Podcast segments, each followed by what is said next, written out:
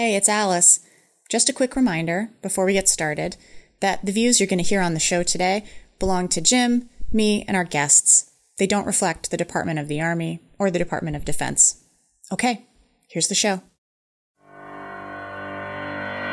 But if you go to war, you go in with overwhelming military force. We have over 100,000 transgender veterans. Why do I deserve to go? Why not any of these guys? They all fought just as hard as me. Welcome to Thank You for Your Service, a conversation with practitioners, scholars, artists, and you about the relationship between the military and civilians. I'm Alice Friend. I'm a senior fellow at the Center for Strategic and International Studies and a visiting research professor at the U.S. Army War College. I worked at the Pentagon as a civilian in the Office of the Secretary of Defense. And I'm Jim Golby. I served as an Army officer for 20 years. Now I'm a senior fellow at the Clements Center at the University of Texas, Austin. On this podcast, we consider the civilian and military perspectives on war, government, politics, and service. Today on the show, we're tackling a really big and really important and really sensitive topic politicization. Po- politic- Politi- politis- politicization. politicization. The military and politics. Partisan politics, electoral politics, but also just politics. Listeners, Jim was the person who first pointed out to me that there is a very important difference between politics and partisanship. Today, we'll focus primarily on the military side of that relationship. We'll talk about retired and active duty officers making public statements about political topics. We'll think about military family members getting involved in policy advocacy. And we'll talk about what partisan polarization means for the U.S. military. We'll get into the recent events that have more Americans than ever talking about the military's role in national politics. This time on Thank You for Your Service.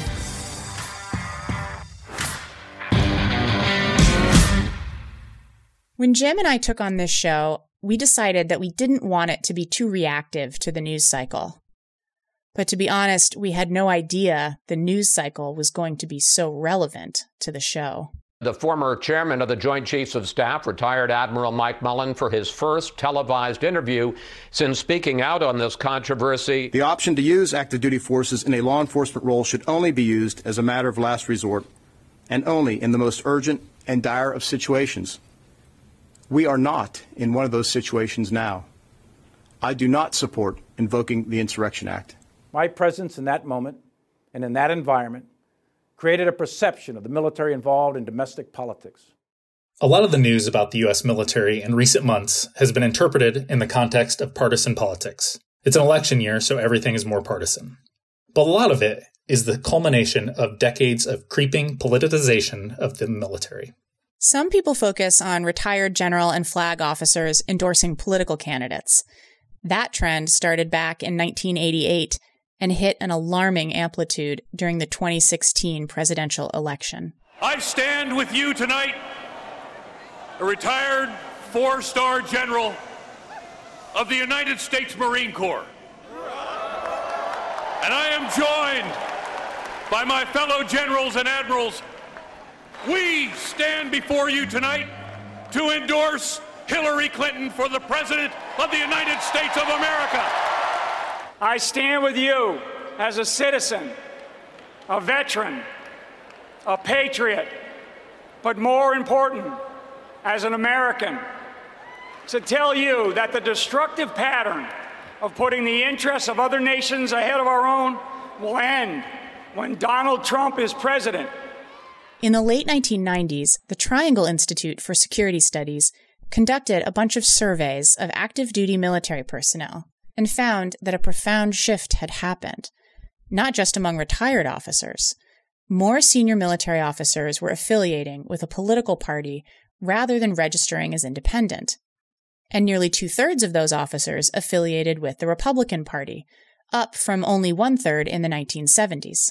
Despite these changes in the partisan composition of the officer corps, civil military conflict has occurred in Democratic and Republican administrations alike.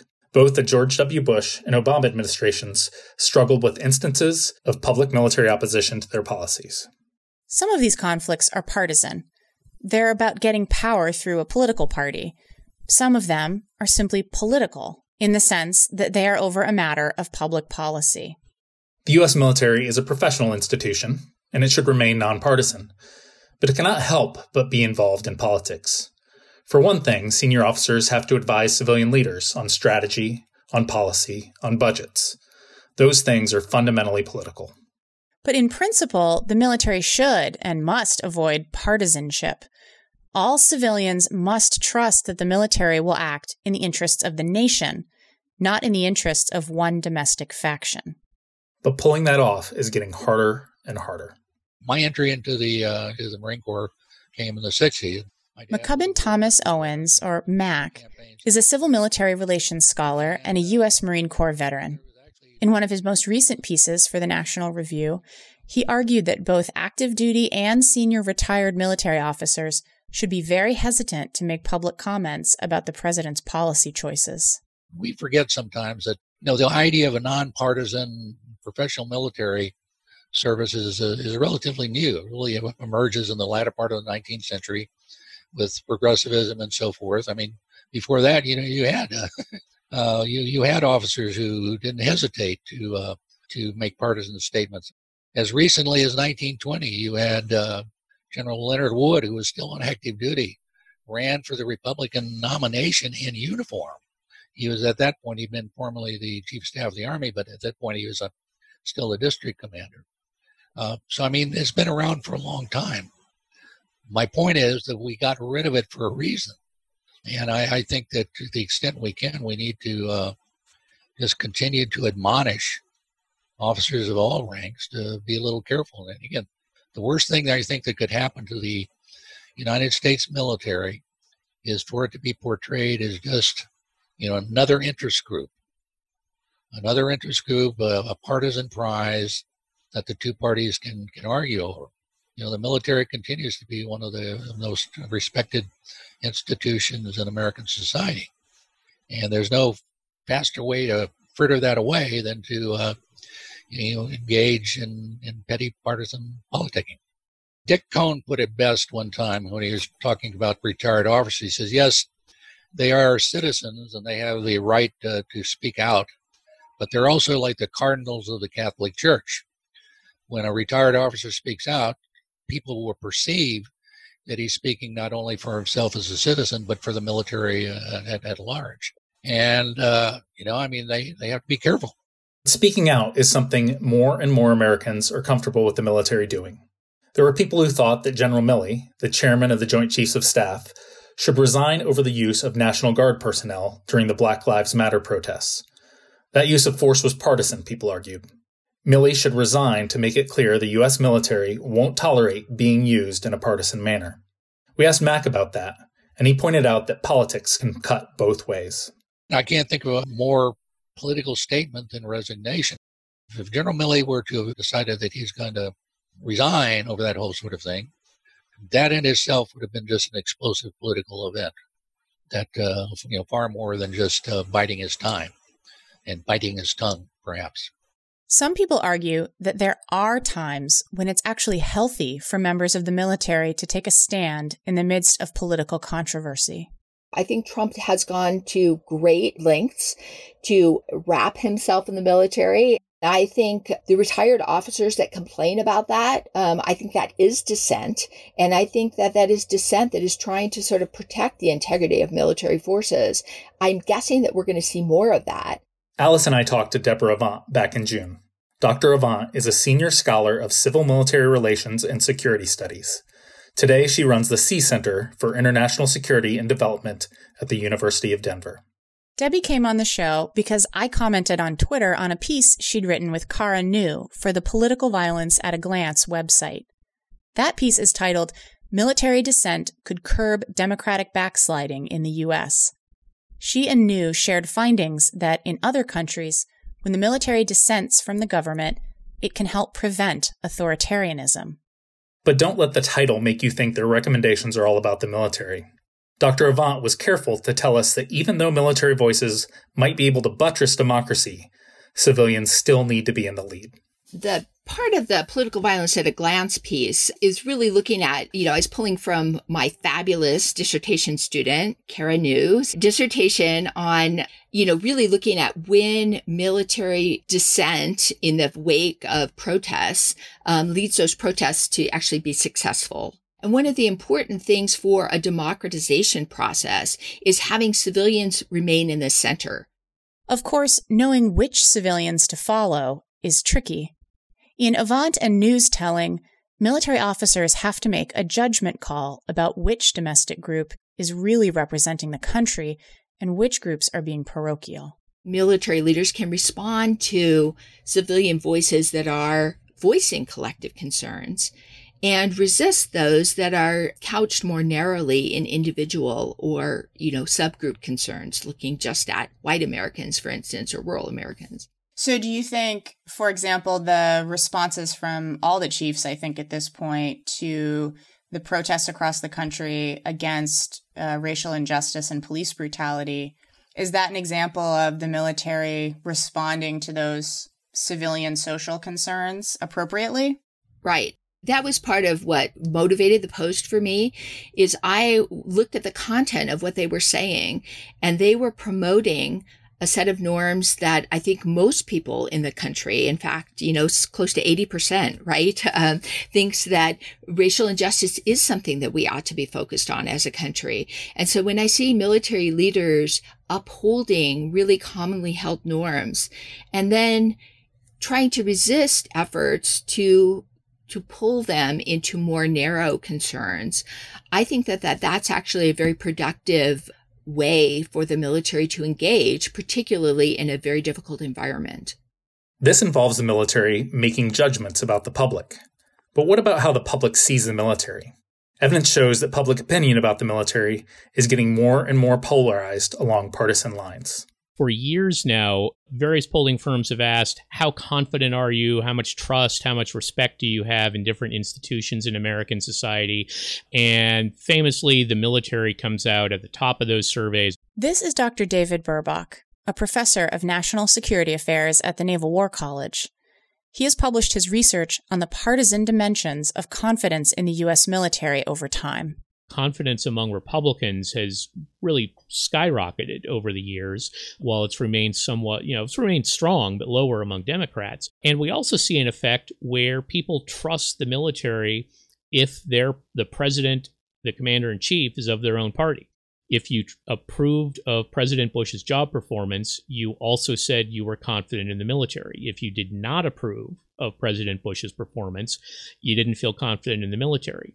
Suddenly, when Obama takes office in 2009, confidence among Republicans declines and it goes up among Democrats. Same thing happens when Donald Trump comes into office. Confidence among Democrats goes down, confidence among Republicans goes way up.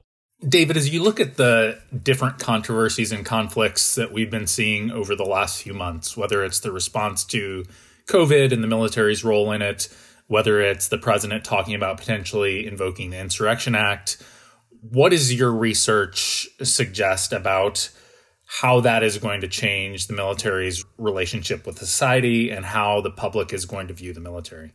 It's a good question it's just too recent to have uh, at least data that that I can find that's broken down on a partisan basis. But I think we will probably see the partisan split exacerbated if the president were to have, say, made heavier use of troops in D.C. or you know if they were to send actual military units out in Portland, Chicago, other cities that are being talked about. I suspect because Democrats tend to be very unsympathetic to that policy goal and that that move by the president. I think that would probably hurt confidence among Democrats. I'm not so sure that would happen among Republicans, who I think are, are more likely to back the president. All of this makes it really challenging for military personnel to keep their institution nonpartisan. I asked Dr. Burbach what he thinks people in uniform can do to maintain partisan neutrality. And much like Dr. Avant, he keyed in on what civilians can and should be doing. Part of it is senior defense political officials have got to be willing to run some interference and provide some space for the uniformed military. That's basically the most important job for the top political leadership at DoD is to, you know, stand up for those principles and, you know, be be willing to take the heat, be willing to lose your job if necessary. I wish I had a better answer to this question, but eh, you know, if your civilian masters are trying to force you into a political position, it's you know, saying no to that is itself political. So it's it's a very difficult situation. Things are so difficult right now that a lot of people in and out of uniform are simply running the other way. And both civilian and military leaders at the Pentagon have come under fire during the Trump administration for a dearth of press conferences and decreased transparency. But Alice and I talked to someone who still sees the virtue of engaging in politics, and she thinks she's in a unique position to bridge these divides. And she's willing to navigate sensitivities among military communities to get more people involved. The biggest area of focus that we've tried to hone in on at Secure Families Initiative is to explain how foreign policy decisions that are kind of made in DC affect our military's ops tempo. And that ops tempo directly impacts our lifestyles, the military families that are charged with carrying out the mission. Sarah Streyder is the executive director of a nonprofit she founded, the Secure Families Initiative. Their mission is to elevate military spouses and family members as uniquely qualified advocates and organizers on matters of foreign policy. Military spouses have this unique privilege where we can bridge the gap between the active duty service experience with the freedom and flexibility to speak up about it right? So DoD regulations limit the amount of political speech, especially that active duty service members are allowed to have, as with any other federal government employee. Those rules, however, do not apply to a spouse or family member. And so we have this platform, this ability to relay those experiences and tell those stories that otherwise would go untold. SFI is nonpartisan but they are also affiliated with a 501c4 organization that endorses political candidates. Jim and I had warned Sarah we had some hard questions for her. We both strongly agree that military families have every right to organize and get involved in politics, but we weren't sure how Sarah's organization could draw the line between the political views of military families and the military itself. Can you talk a bit about getting involved in politics, but in a nonpartisan way, particularly in this environment. It's very, very hard now to have any substantive opinion at all that isn't politicized in a partisan way. So, how do you guys walk that line? Yeah, it's not easy. I mean, we try to be as upfront about the values that we hope to promote and the outcomes that we want to see in terms of US foreign policy. And we welcome champions of those values and outcomes from wherever they come, no matter their political persuasion. So here's one great example. There's a lot of talk about vote by mail right now because with the coronavirus, we want to make sure the ballot box can be accessible to folks without having to make a trade off for their health and safety. And voting by mail is something that a lot of military families have been doing for decades. And so it's a system that I think that we have a unique perspective on sharing our experience about vote by mail and how it's worked, how it's made us able to participate in civic engagement even as we've been stationed abroad. But that itself is an issue that right now is becoming really politicized because kind of the partisan hackles are elevating. And so I don't know that I have a secret formula for how to avoid politicization other than doing your best to be clear and upfront I guess the question I would ask is do you ever have concerns that your political activity will reflect negatively on your spouse? Um, is that something that you see that is common among other spouses? Because you do, you did sort of note that that's a concern that as people get higher in rank, they actually worry that their own activity will reflect on their spouse. Could you talk about that a little bit? It's one of the most common concerns that we hear from folks who are debating about how involved they want to be in their lives. It's up to each military family member to decide for themselves what degree of political involvement that they feel most comfortable with. And that might change for someone depending on where they're stationed, whether they have some sort of leadership role or what's going on in the world. And that's okay. I realize that what makes sense for me uh, as an enlisted wife over here, working in politics, living in DC, may not make sense for every single other person. Our goal at SFI is simply to make sure that when a military family member makes that decision, that it's made out of information, not fear. Our lives are directly impacted and by the decisions that are made, and we deserve a voice in the decision making process. Uh, as any other stakeholder or constituency that where decisions affect them, they should have a seat at the table. The answer I've settled on to the question of how members of the military can try to maintain the nonpartisan ethos of their services is for them to just say it. To just say, we cannot be partisan. Kind of like what General Milley did. We who wear the cloth of our nation come from the people of our nation. And we must hold dear the principle of an apolitical military that is so deeply rooted in the very essence of our republic. And this is not easy. It takes time and work and effort, but it may be the most important thing each and every one of us does every single day. But again, we have to keep in mind the military can't avoid politics, even in the best of times. It's actually not healthy for them to do so because ignorance of politics not only keeps them from doing their jobs well, but it can also mean they don't realize when they are getting involved in partisan activity. And civilians, you have a major role to play here. We can't have a nonpartisan military if you treat military personnel like partisan allies.